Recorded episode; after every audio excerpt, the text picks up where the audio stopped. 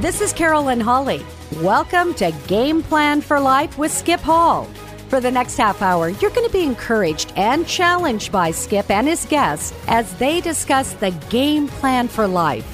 In sports, as in life, it's important to have a game plan, and as Skip says, no game plan, no victory.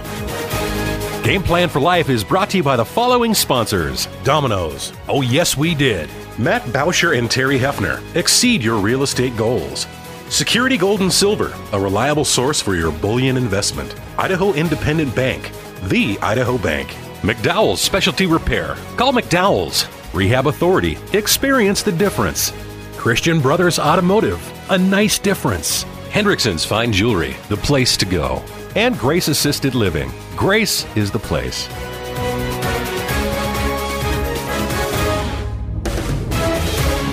Today on Game Plan for Life, it's uh, it's a real privilege and an honor to have a uh, what I would call an Idaho gem with us today.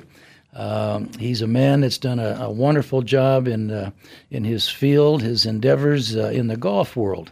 We're talking about Jerry Breaux, and the director of golf at Banbury Golf Club, and has been around the valley. And we're going to talk about his story and but first of all, just want to say welcome, Jerry, to Game Plan for Life. Thanks, Skip. I'm glad to be here. Well, it's it's good to see you again. I know that uh, a while back you had a little setback with, with the health issues, and you're up and around and looking good, and and uh, it's it's a pleasure. The, the the man upstairs, the good Lord, has taken good care of you. Yes, he certainly has. Through He's it, been good through yep. it all. You bet. Jerry has got a lot of stuff on his resume, so to speak.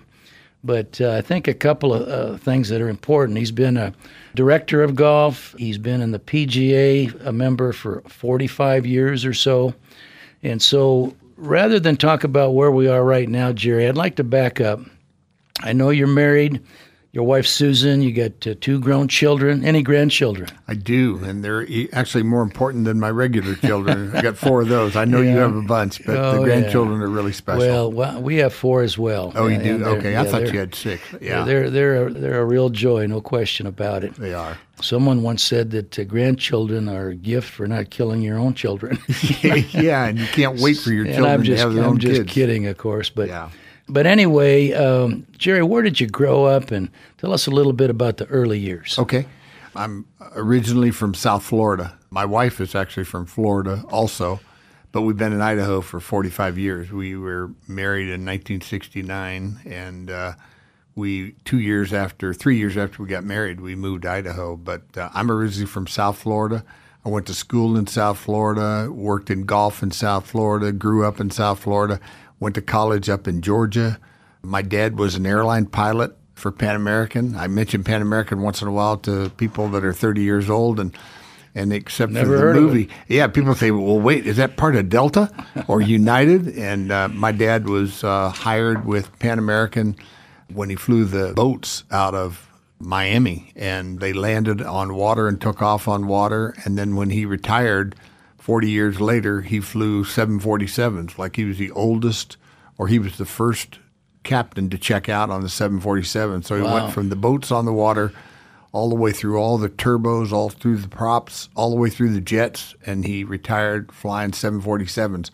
And besides that, he went for over 40 years of having a zero handicap or lower. No kidding. He played a lot of golf. He won the North South. He won the Dixie Amateur. He won a lot of amateur stuff. So with my dad, as I was growing up, it was I either played golf or flew airplanes if I wanted to see my dad. There you go. Um, so, uh, and my mom was kind of a stay-at-home mom in those days. She tinkered with real estate a little bit, but pretty much a stay-at-home mom. Anyway, so I kind of moved out of Florida. Florida kind of changed over the years, and our family all kind of moved to moved out west, and my dad got transferred to Los Angeles and San Francisco, and when he was flying 747, so uh, my so I kind of moved. I got a golf job in Las Vegas, moved from the Georgia area and Florida area to Las Vegas, and worked out there for a couple of years. That's where I met my wife Susie, mm-hmm. and uh, and then um, I had some while I was in Vegas. I was playing and practicing quite a bit, and had some sponsors there that wanted to see me go play. And uh, so I couldn't wait to play golf for a living. I did that for a couple of years, traveling not just in the United States, but I traveled around uh, Europe and uh, the Far East. I played uh, on the Australian and New Zealand tours. Um, I played everywhere. Great and, experience. Uh, tried to play as good as I could. I ended up playing in a couple of major championships. I qualified for two PGA championships, and um, and you know a lot of other events. Played on a few PGA Tour tournaments, but I didn't make enough money. And uh, they tell you real quick that Yeah. you're, you know, you have to go back and try to qualify again if you don't make enough money. So uh, that's why I left the United States and played around the world. And the experience was great, but playing in places like Bangkok, Thailand, and uh, in Japan and Korea, and where where temperatures are hot and the quality of life is quite a bit different than it is in the United States. It was a real eye opener. Oh, I'll bet. So it was great, and my wife and I we were gone for about six months, and uh, finally the uh, uh, there, there was a nine hole golf course here in Idaho that opened up, and uh, for, it was for sale. And my brother in law was the golf professional at the Tropicana in Las Vegas, and my dad was an airline pilot for Pan American, so they ended up buying the golf course, and they called me and this was back in the 70s, of course. They called me in Japan and said, "Are you ready to go to work for You're the living?" guy. And I said, "Oh, I can't wait to get out of here." And um, so we'd been gone from the United States for quite a quite a while, and um, so we came right to Idaho, and that was where we kind of set our hooks in the ground. And it was with Eagle Hills Golf Course. My family bought that nine hole golf course, and while I was there, we built another nine. And uh, then I went from there, from uh, Eagle Hills to the head professional position at uh, Hillcrest Country Club. Worked there for 20 years, which seemed like the blink of an eye. Right.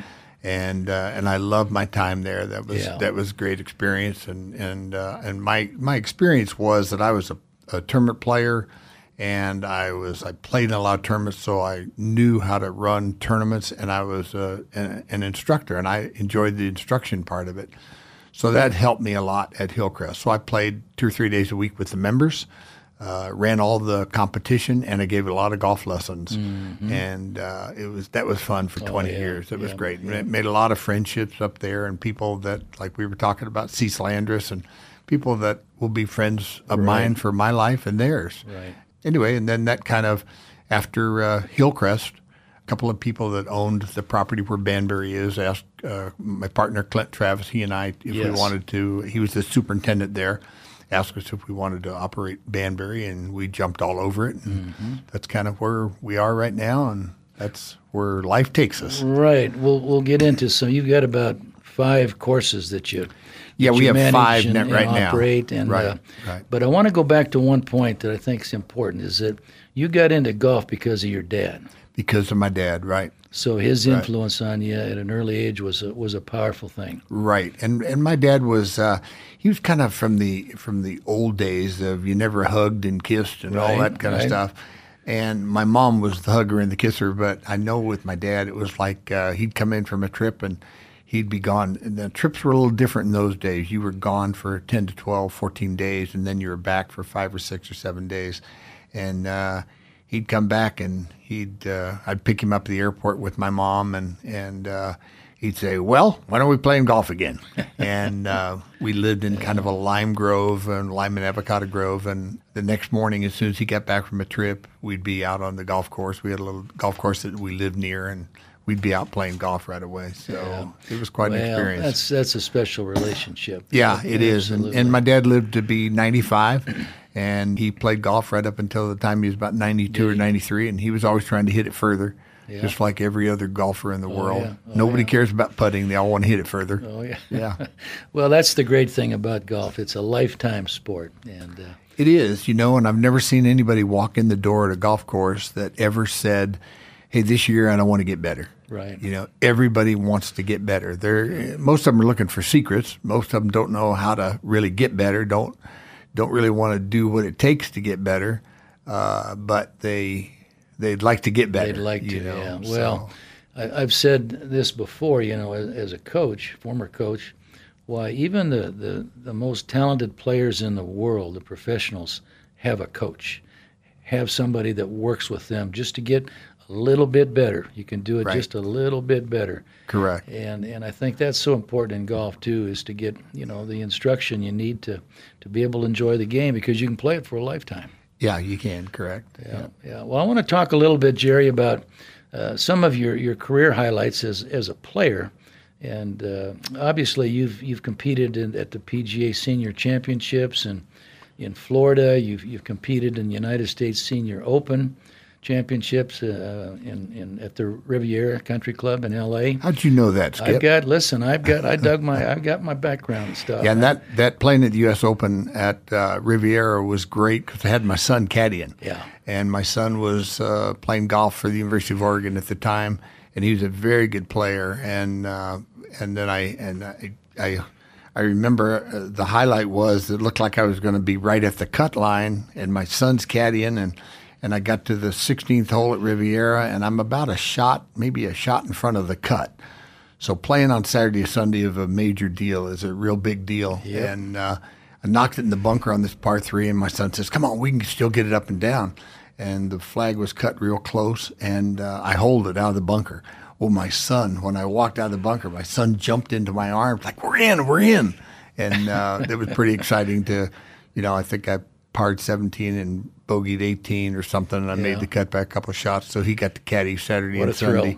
It was thrill. fun. Oh, Yeah, it was great. Great having my son there. Great. Also, if you make the cut, you make some money. If you Yeah. don't make the cut, like I think last money or I tied for 65th or something, and I made like five thousand bucks. And if you don't make the cut, you don't make anything. They don't pay you for just showing up. So, Zero. Yeah. yeah. So yeah. that was fun. Well, yeah. that had to be a lot of fun to you know taste some of the the best in golf. And Right. as you mentioned, you competed in, in a couple uh, PGA championships. Uh, Right. I think one was at Oakmont and one was at uh, Canterbury. Canterbury, where Nicklaus won, right? Right. Right. And then I note I noted too that you were a runner up at the Australian Open Correct. back yeah. in '73. Yeah, that was my biggest claim to fame. Yep. Yeah, that was fun. That was great being in contention. I led the first round, and then I think I led by two the second round, and then I slipped back a little bit, and then um, I can't remember what I shot the last round, but I I ended up finishing second alone.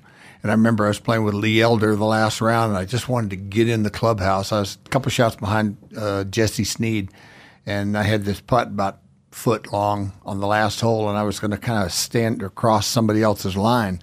And Lee Elder, who was a much more experienced player than I was, he says, uh, "I'd mark that if I were you." So I did mark it just so that I wasn't rushing that little one footer, which was about a five thousand dollar putt. So you know, I did. Yep. But anyway, I was second. Nobody remembers second except my family. as a matter of fact, as I went through the years, my dad introduced me a couple of times. Said, "This is my son. He won the Australian Open in 1973." I said, "Dad, no, I didn't. I was second. but Well, dads have a ch- tendency to I know, brag, we do, we brag a little bit. Absolutely. we well, do. just just a couple other things. You know, you've you've obviously uh, you've been a teacher and a coach and a mentor to uh, a lot of young people, and we're we're going to get to that in just a minute. a lot of old people too. well, that's right. That's That's right. I mean, you've been. I know you've been the Rocky Mountain Section PGA Teacher of the Year. That's been a, uh, bestowed upon you. You've been a Player of the Year in the Rocky Mountain, and uh, you've been also the Rocky Mountain PGA Golf Professional of the Year. So obviously, you've kind of covered a, a lot of ground there. But the thing that I really want to dive into and, and spend uh, a lot of our time on today is the is the junior golf because you were a leader in junior golf for many, many years. In fact, I remember when my son Chris played in the program, and, and it was such a wonderful thing. So, what reflections, Jerry, what would you go back and say about all those years? And you still do, I'm sure, in some way, I do. shape, or form. I do. Yeah, I still teach quite a bit. Um, you know, my goal was never to get players to play in the U.S. Open or the U.S. Women's Open or anything like that. That was never it. I just enjoyed uh, being around kids, and I liked trying to help kids to get to the next level. And believe me, if you have a five year old versus having a 55 year old, it is so much easier for that five year old to get real good after two or three days. You bet. As opposed to somebody that's 55 or 60 years old or somebody that just retired and they're just taking up the game.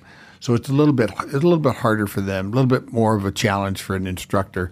but motivating kids was so much fun and it just it would just light you up as an instructor and being around kids which you did for your many years of coaching um, but uh, yeah the the kids part of it was just it was never a it was always for it was always because I wanted kids to be able to experience what I experienced and mine was on a smaller level but I was around a few tour players and I can remember being in a clubhouse one time when this friend of ours that had almost won the Masters. He came back two weeks after the Masters and he came walking through the clubhouse and there's probably 50, 75 families in there and they're all having breakfast. And he walked by and got a cup of coffee and came back by and stopped at our table. And he didn't even talk to my dad or anybody else. And I was about 12 years old. And he said, Hey, Jerry, how you doing? How you playing? Did you hmm. watch me last week on TV? and he didn't talk yeah. to anybody else there, but I remember what an influence that was yeah. on me. It's like, wow, Bert Yancey talked to me. Right. And uh, I, I've never had that kind of power over kids, but as I was growing up and teaching kids and trying to mentor and trying to get them to, you know, tuck their shirts in, take their hats off in the house, say yes sir, no sir, and some of those little tiny things, I'll never forget the impact that a guy like that could make on somebody. So that was always one of the things in the back of my mind somewhere. Maybe these kids will learn something by being around somebody that cares about them, and well, I do care. Absolutely, no no question about that. Because I've known that you know you've been so committed to junior golf, the mentoring, the motivation of kids, and you know what would you say, Jerry, to maybe somebody that's listening in today and maybe is hasn't taken up golf, or maybe they need a little help with golf or or the young young and youngins, so to speak? What what are some of the values, the benefits of of playing golf in your mind? Well, the the thing we always try to do in all of our classes, whether it's an adult or it's a kid or a college kid or whoever, is you know to to show them the the aspects of having fun, rather than just going right to the driving range and talking about how important the grip is or the alignment or the posture of the ball position, trying to talk to them about, you know, even when the ball rolls along the ground, you're still getting closer to the hole. Mm-hmm. And oftentimes we'll take players and go to the putting green and have them, you know, make some short putts, which is a little bit more successful sometimes than standing there and swinging at a golf ball and not right. being able to hit it for right. three or four swings, you know. So we try to keep the fun part of it in there, but if you're into the golf, if you've played golf, then there there are there are fundamentals that that you just can't violate. You got to have your hands on the club in the right spot. That kind of that kind of tells you how high the ball is going to go and the direction the ball is going to go. So your grip is pretty important. The alignment to the target is important. Where the ball positioned in your stance and your athleticism when you set up to the ball. Those are those four things are the biggest things in golf. Mm.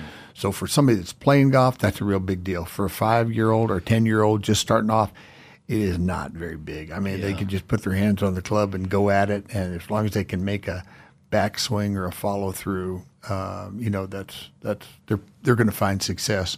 One of the things that I've done in the last ten or twelve years is I've taken a good uh, five, six, seven year old or eight or nine, ten year old and have them. I'll have two or three of them helping us teach our little peewees. At Banbury right now, we have a tremendous little. Katie calls it the uh, Banbury Boomers, and they're like kids. They're four years old, seven years old. We have eight, nine, and ten year old kids that have been playing four or five years, and they'll get up and kind of demonstrate in front of those other little kids. Mm-hmm. So instead of some big guy like me or somebody that's a grown adult like Katie, uh, Katie Summers is one of our teachers uh, instead of looking at them as an adult, they'll look at that little girl that might be eight years old that's played golf for two or three years with a perfect golf swing, and they'll just try to copy her, or they'll yeah. just try to copy a little boy that's played golf for a couple of years. Mm-hmm. And it is so much easier for them to just copy somebody rather than listening to me or Ben or someone else that's trying to talk their way through golf. So, mm, yeah, yeah, yeah. Yeah, that's well, a great way. I've, I've always maintained that you can learn a lot from golf that helps you in life. What would you say to that?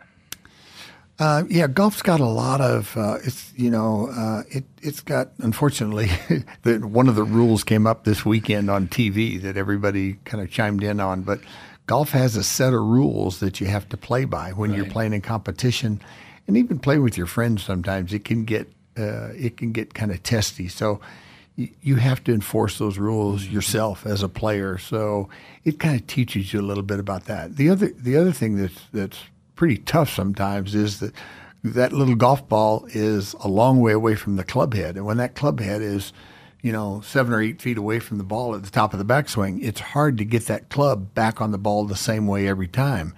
And oftentimes, as a new player, you'll watch somebody that has played golf for a long time and you'll see every ball going up in the air and going towards the target. And they think that, man, I should be doing that.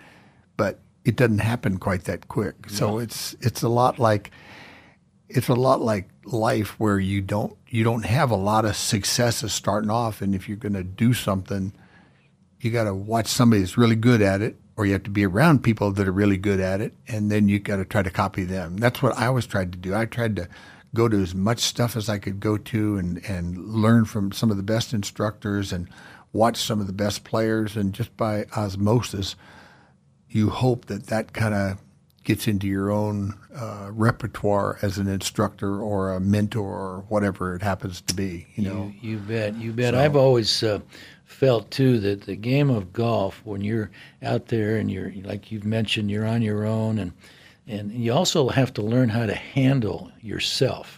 you do. You do Yeah, you do. because a lot Yeah. of bad things are going to happen too, and I think- Unfortunately. yeah, unfortunately. But I think there's great value in that because, and I've told this to many parents also that I think golf is great in in helping for team sports because you learn how to handle yourself, control yourself, your emotions, and and, and it helps you, I think, as you get uh, into some of the team sports. So there's there's great value, great lessons in golf in my mind. Yeah, there there are. I'm sure there's a lot of good comparisons there. Yep, yep, yep. Well, uh, Jerry, I know that, that you and your partner Clint, Clint Travis, Clint have- Travis, right? have have uh, got about five courses now that you're uh, We do, taking yeah. care of. Why don't you tell us about Yeah, that? we operate Banbury Golf Course, and uh, we've got a long lease at Banbury, and then uh, uh, we have River Birch Golf Course over on the Emmett Highway, on Highway 16. Uh, we have um, uh, it used to be called Hunters Point. It's called Red Hawk now over in Nampa, and that's a public golf course also. And then we manage uh, the Teton Reserve Golf Course over in Victor, Idaho. And that golf course is only usually open, just now about to open. It's about a week away from opening right now. Uh, but it'll be open from April until probably the end of October. The season's a little bit shorter over there. And then a couple of years ago, we picked up a Jack Nicklaus signature golf course up about 75 miles from the Canadian border, Really? up in Sandpoint. And the two owners, one was from Florida and the other owner is from Los Angeles, and they asked us to get that golf course going for them. It had been in bankruptcy, and they bought it from uh, they bought it from a bank, and uh, they were both employed doing other things. And one was a golfer, one's a non-golfer, but they bought it for the investment. They own all the property around it, and it's right on Lake Oreille, and it's called the Idaho Club. It used to be called Hidden Lakes yeah, and they yeah. redid it. Nicklaus came in and redid it and turned it from a nice little easy, fun golf course to a just a hard, hard golf course, uh, Mm-hmm. and it's much longer and much tougher now. Hmm. But it's a private country club, and it just last year opened up to the public. So um, it's kind of fun up there. But the, again, the season's just about like it is in Victor. It's about probably about nine months out of the year. Yeah, So yeah. primarily when a lot of Canadians come down for uh, the summer, it's busy in June, July, and August. Those are the big months down there. Mm-hmm. You so bet. up Well, there.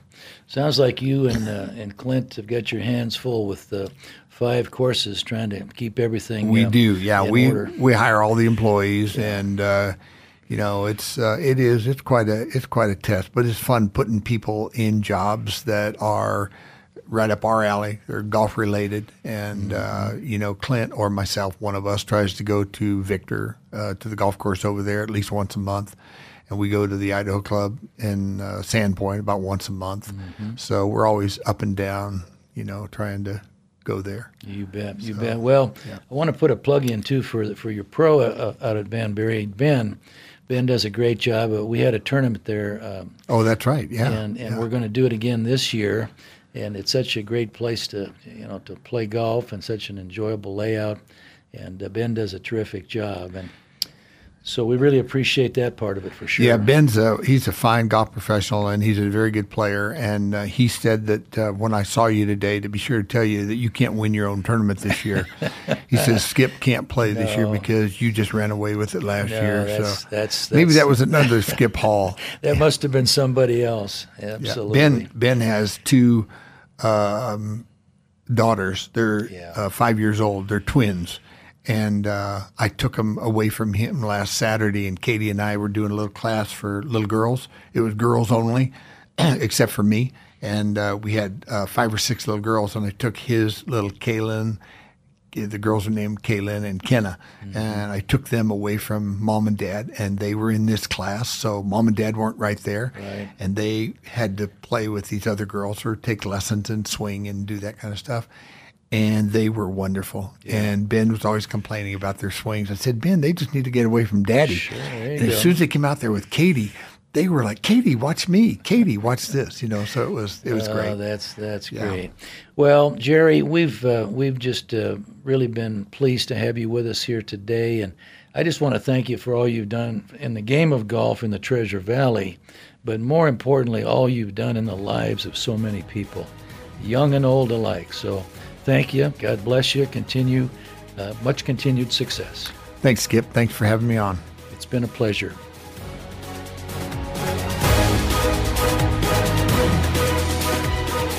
Game Plan for Life is brought to you by the following sponsors Albertsons, it's just better. Dutch Bros of Boise, an experience guaranteed to satisfy. The Eagle and the North End 76 stations, and on the fly service stations on Collister and State.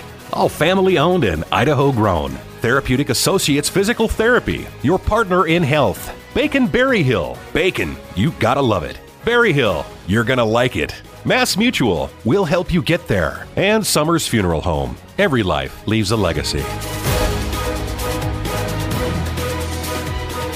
Thank you for listening to Game Plan for Life with Skip Hall. This is Carolyn Hawley inviting you to listen at this same time on this same station next Saturday as Skip and his guests go over the game plan for life. Have a great weekend. And remember, no game plan, no victory.